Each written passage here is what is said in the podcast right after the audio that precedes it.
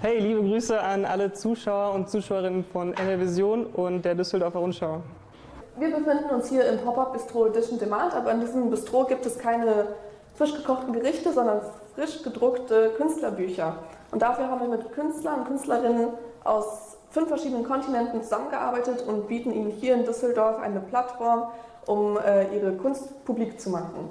Die Künstlerbücher werden hier vor Ort gedruckt, gefalzt.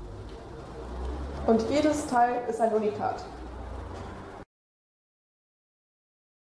Dieses Projekt ist im Rahmen unseres Bachelorstudiengangs entstanden. Das ist unser Abschlussprojekt.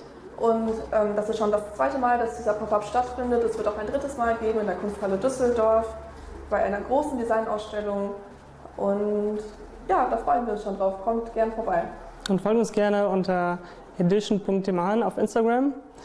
Äh, und wir freuen uns äh, über euren Besuch an der Kunsthalle.